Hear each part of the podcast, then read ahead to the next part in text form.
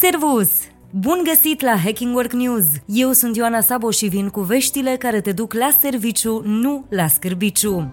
Hacking Work News o treime dintre angajații români trăiesc la limita subzistenței, muncind doar pentru a plăti facturi. Aproape 2 milioane de români, cei mai mulți din comerț, industrie, transporturi și construcții, primesc încă salarii sub un minim brut de 4.000 de lei. Venitul minim net al unui român este astfel de doar 1.900 de lei, mai puțin de jumătate decât minimul necesar unui trai decent. România are al doilea cel mai mic salariu minim din Uniunea Europeană, după Bulgaria. Pentru că nu le ajung banii, mulți români ajung să lucreze două joburi. Peste 246.000 de români au la acest moment cel puțin două contracte de muncă cu normă întreagă în paralel.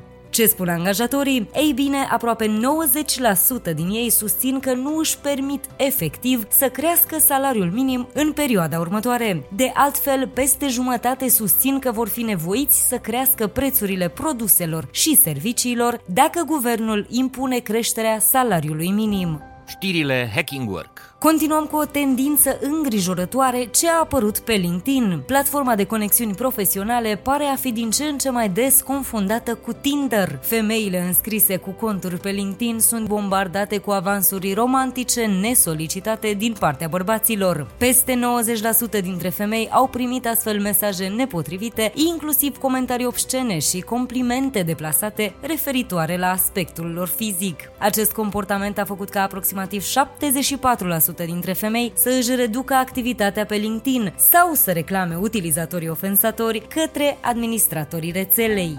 Hacking Work News. Programul România Educată ne oferă primele rezultate. Peste 4.000 de profesori necalificați predau acum elevilor români. Începutul de an ne găsește cu un deficit de 4.000 de posturi în învățământ, care nu poate fi acoperit nici cu profesorii pensionari. Acest lucru face ca unele dintre catedre să fie ocupate de suplinitori fără pregătire universitară adecvată pentru materiile pe care le predau. Salariile care nu depășesc încă 3500 de lei nici după măriri, nu reușesc să atragă candidați calificați. Găsirea unor profesori buni devine cu atât mai dificilă acolo unde școala presupune navetă, ori acolo unde nimeni nu se înghesuie să predea, în sate izolate și comunități cu probleme sociale grave. This is Hacking Work. Atât pentru azi. Eu sunt Ioana Sabo și îți mulțumesc că urmărești Hacking Work la radio, dar și online. Caută edițiile noastre complete de newsletter, podcastul și articolele de blog, ca să mergi la serviciu, nu la scârbiciu.